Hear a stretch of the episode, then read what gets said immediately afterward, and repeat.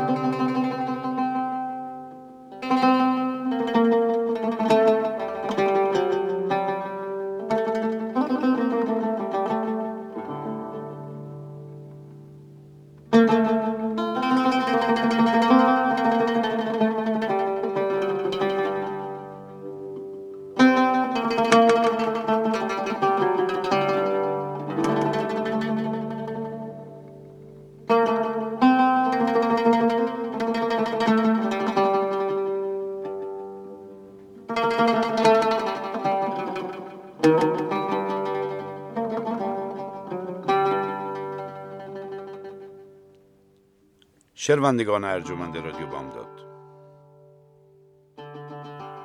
در سه بخش گذشته این سلسله گفتارها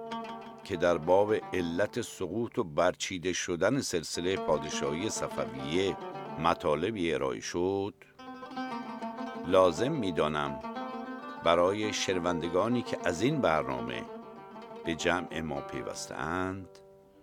خلاصه ای از آنچه گذشت رو بازگو نمایم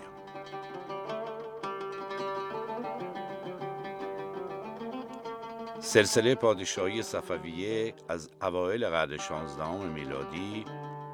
و همزمان با انقلاب رنسانس اروپا در ایران تشکیل می گردد.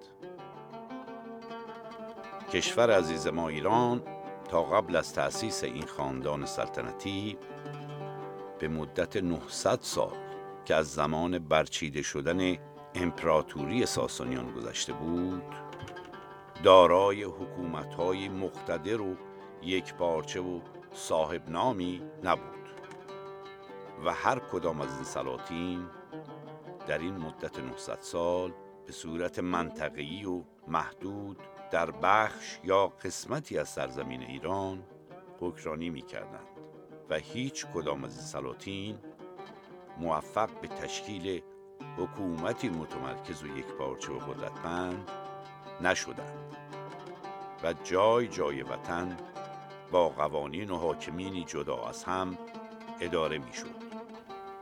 در چنین شرایط نابسامان و به هم ریخته ای بار دیگر ستاره اقبال ملت زج کشیده ایران طلوع کرد و با ظهور سرسلسله این خاندان که شاه اسماعیل اول نامیده شد و با بکارگیری و استقرار مذهبی واحد و فراگیر که همان مذهب شیعه اصناعشری می باشد توانستند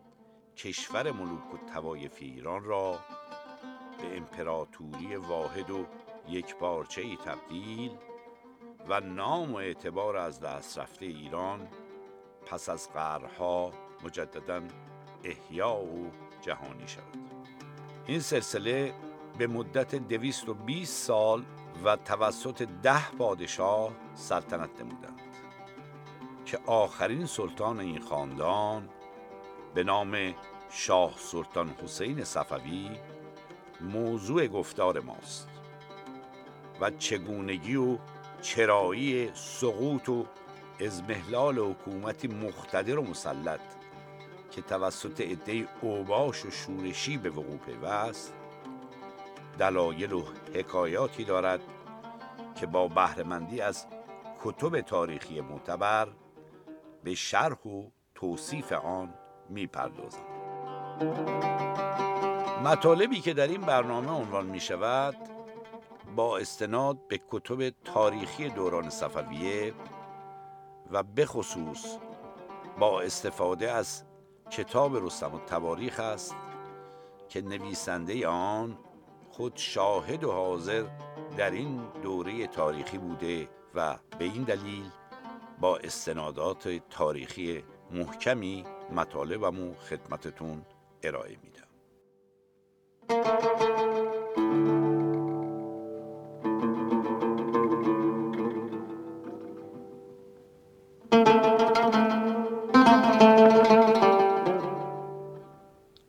عمده دلایل ضعف و شکست شاه سلطان حسین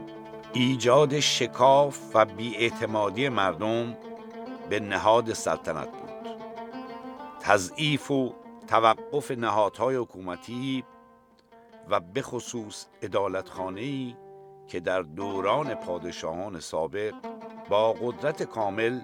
ناظر به عمل و سلوک درباریان و عمرای حکومتی بود. و کوچکترین تخلف ارباب قدرت رو در زمانی کوتاه کیفر می‌داد و مانع ظلم و تعدی و دستاندازی حکومتیان بر جان و مال مردم می‌شد که با بیرنگ شدن این قوانین مجددا بیقانونی و هرج و مرج در سرزمین های تحت حاکمیت صفویه از سر گرفته شد. کشورهای اروپایی که تا پیش از ظهور صفویه دائما مورد تهاجم و حملات امپراتوری عثمانی واقع می شدند با به قدرت رسیدن این خاندان و تشکیل نیروی نظامی قوی و جنگجوی قزلباش که به طور مکرر در جنگ با امپراتوری سنی مذهب عثمانی در مقابل هم قرار می گرفتند این اروپاییان از تهاجم عثمانیان رهایی یافتند و فراغتی حاصل نمودند به همین دلیل امنیت و آسایش خود رو در سایه حمایت همه جانبه از صفویان یافتند و با ایجاد روابط گسترده تجاری و سیاسی با پادشاهی صفویه و تشکیل راه اندازی سفارتخانه های خود در خاک ایران اقدام نمودند و با ارسال هدایا و پیشکش و عقد قراردادهای مودت و دوستی پشتیبانی و حمایت خود رو از امپراتوری صفویه به هر نحو ممکن اعلام می داشتند. در برنامه گذشته شهر دادم که سلطان روم با اطلاع از رها شدن سررشته امور مملکت ایران و بروز ضعف و اخلال در نظم و نسق لشکر و به هم ریختگی امر سیاست و خبردار شدن از اوضاع داخلی ایران نامه اخوتی از روی مسلحت مشتمل بر نصایح و مواعظه به همپیمان خود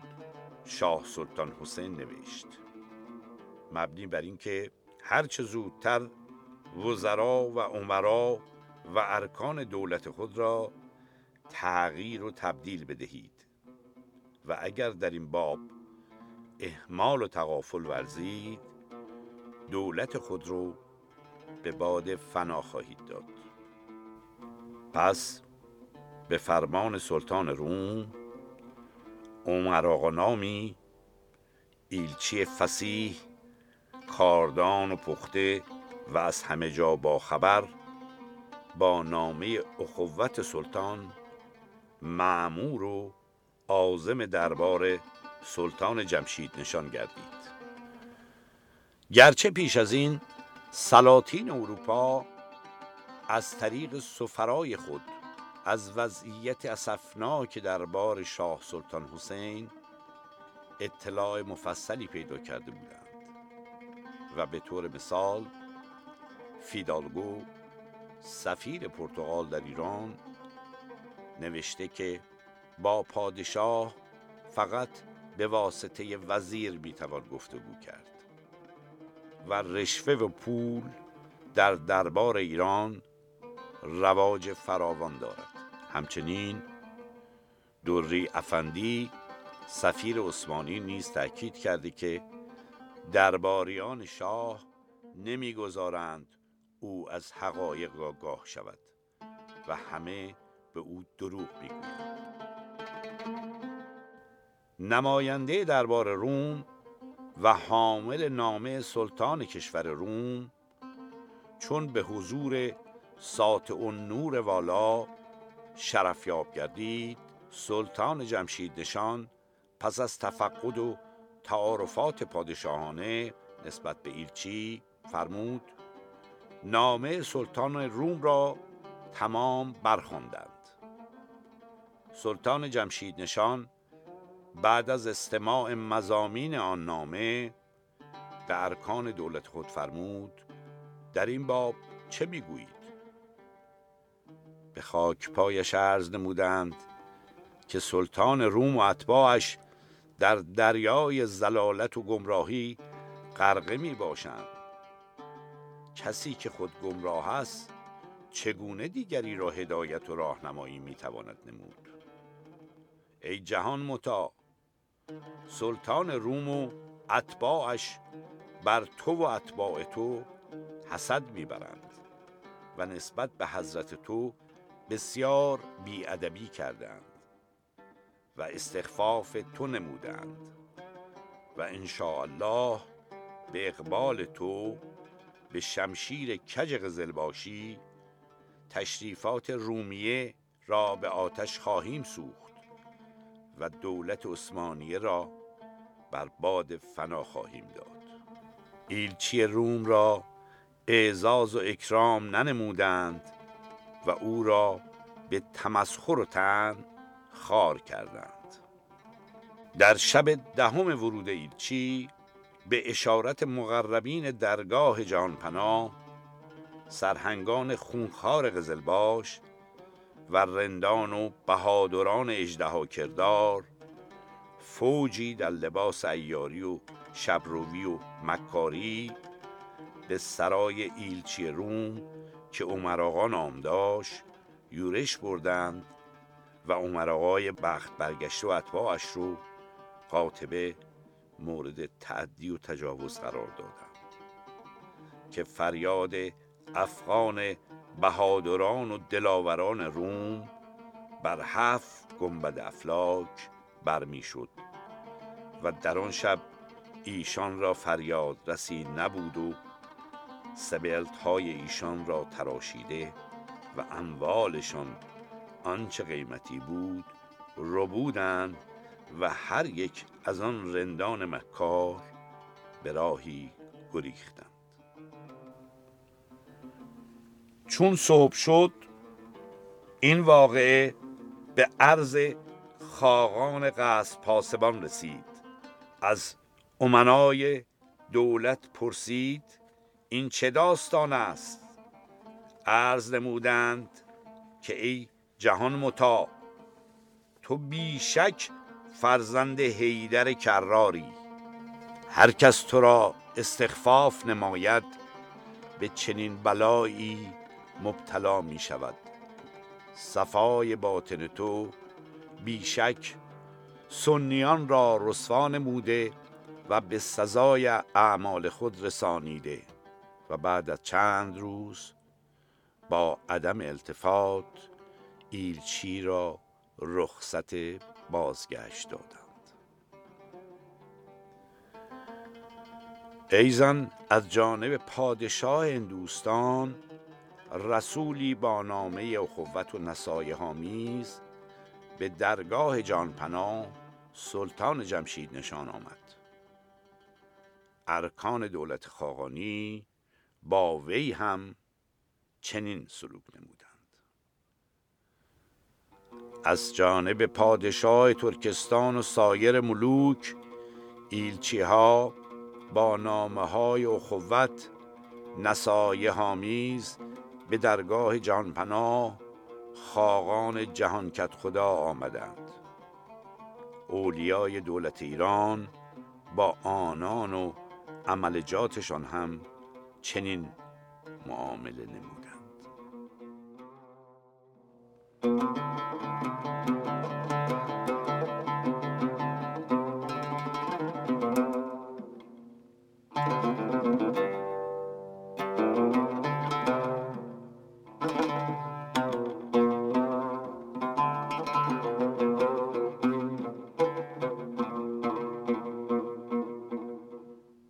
علت امداد و اعانت نکردن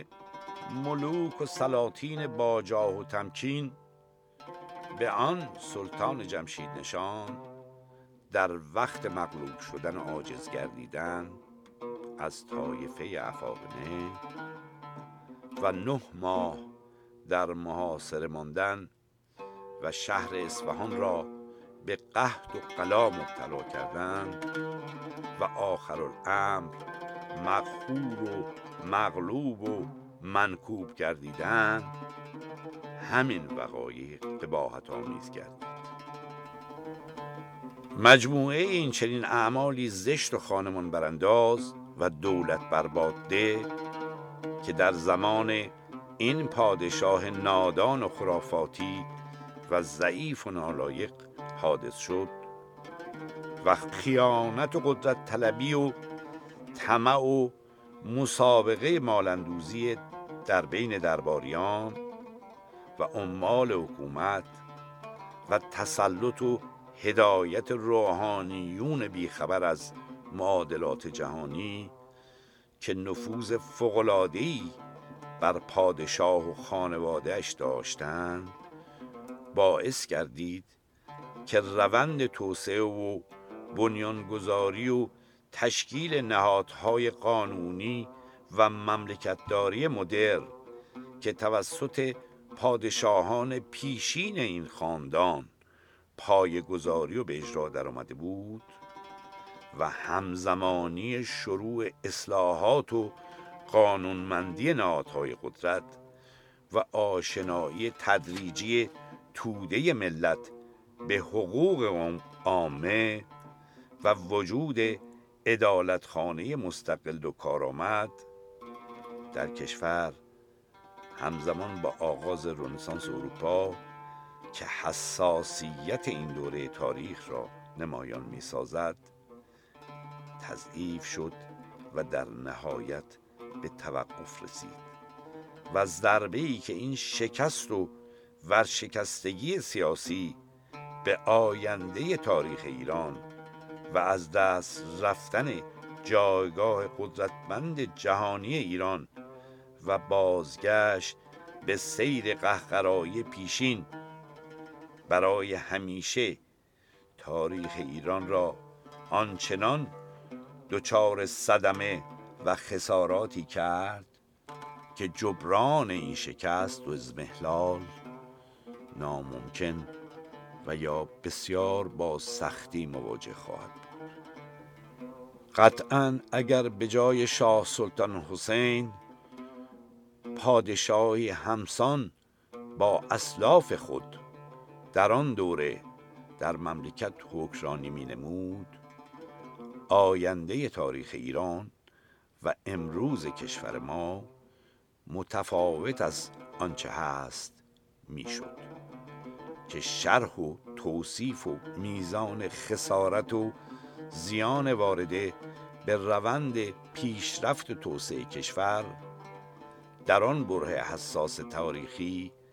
و همزمانی سلطنت صفویان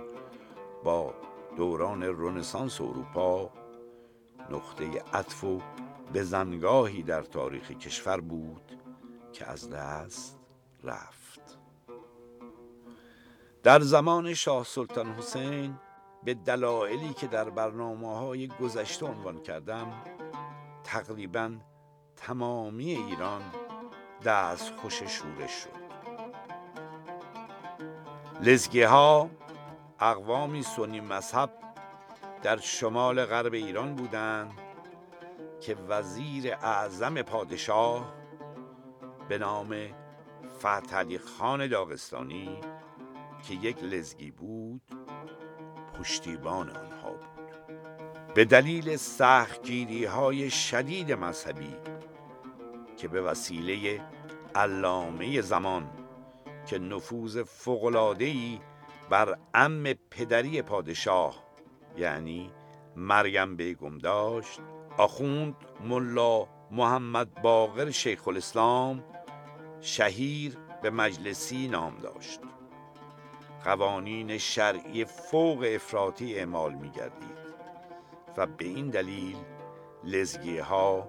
به دامان دربار عثمانی پناهنده شدند و علم تقیان برداشتند. قبایل بلوچ هم دائما به بم و کرمان حمله می کردند از طرف دیگر اعراب به اصطلاح خوارج در خلیج فارس با حمایت والی عمان عزم خود را برای اشغال جزایر خلیج فارس جذب کرده بودند. کردهای شورشی نیز همدان رو در سال 1719 میلادی اشغال کردند. تا هومه اصفهان پیش رفتند حکران سابق شهر تون که همان شهر فردوس کنونی باشه ملک محمود سیستانی بود که خود رو از بازماندگان سفاریان می‌دانست و در سال 1701 میلادی به مشهد حمله کرد و در خراسان به حکومت پرداخت. جدیترین تهدید خطر افغانها بود که در شرق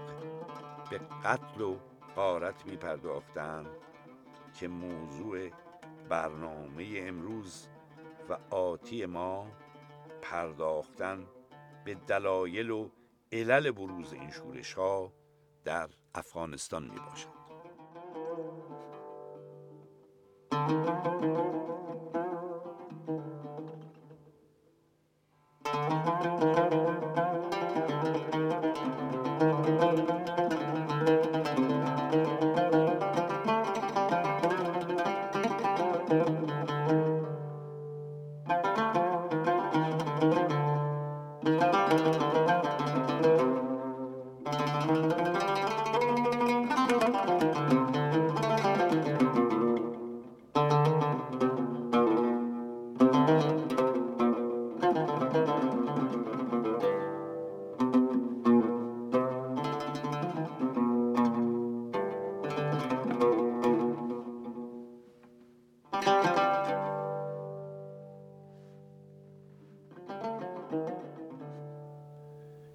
آوردند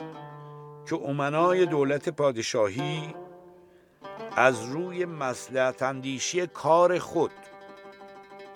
خسروخان گرجی والی تفلیس را با پسرش گرگین خان که از مریدان خاصه و سینه چاک حضرت فضایل معاب صاحب کشف و کرامات آخوند ملا محمد باقر شیخ الاسلام شهید به مجلسی بود. به استصواب علما و فضلا و فقها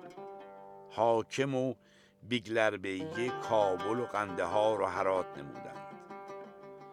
و امیر شمس الدین گنجلی خان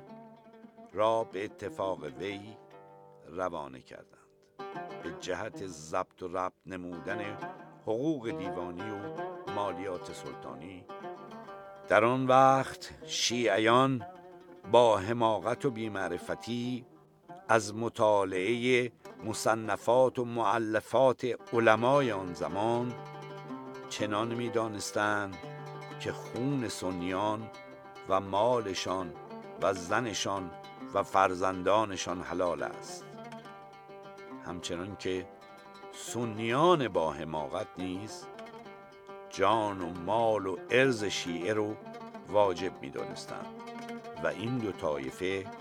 در گرداب گمراهی غرقه می باشند پس خسروخان و گرگین خان و اتباع و عملجاتش شروع نمودند به ایزا و آزار اهل سنت به مرتبه ای که از حد تقریر و تحریر بیرون است. زنان و دختران و پسرانشان را مورد تجاوز و اموالشان را به زور و شلتاق می بردند و خونشان را می ریختند به ناحق و پروا هم نمی کردند کار چنان بر سنیان تنگ شد که یأس و ناکامی و حسرت معنوسشان شد. و در نهایت حاجی امیر خان ملقب به میر اویس که سرئیل و ریش سفید و بزرگ قوم افغان و آن طایفه بود در میان ایل و توایف و شعب افغان مصلح شد و همه اکابر و رؤسای افغان رو با هم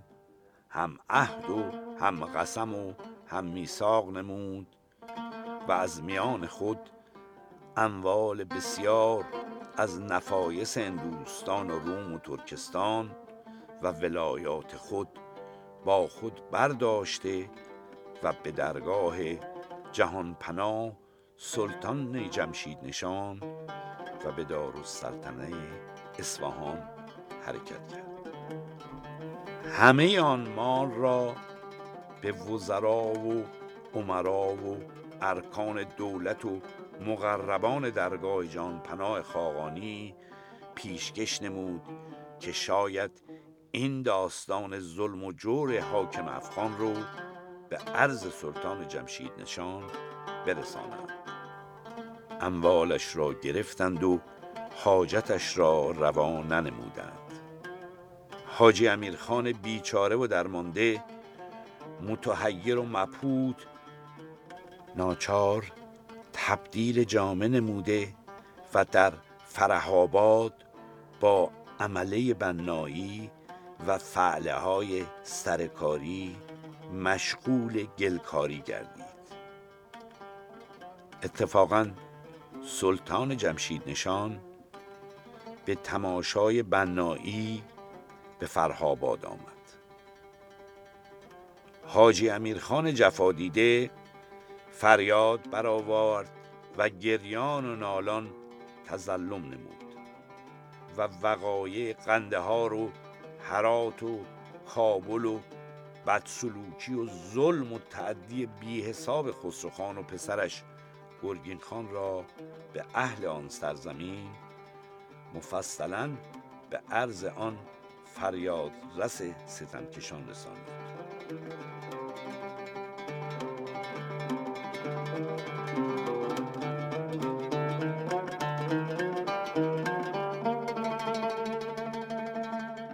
خب شنوندگان عزیز دنباله این ماجرا رو که سرآغاز اتحاد و همقسمی مردم زرج کشیده افغان و سرکشی و تقیان و سر به شورش گذاشتن طایفه قلجایی افغان می باشد در برنامه آتی برایتان روایت خواهم کرد. شاد و تندرست باشید.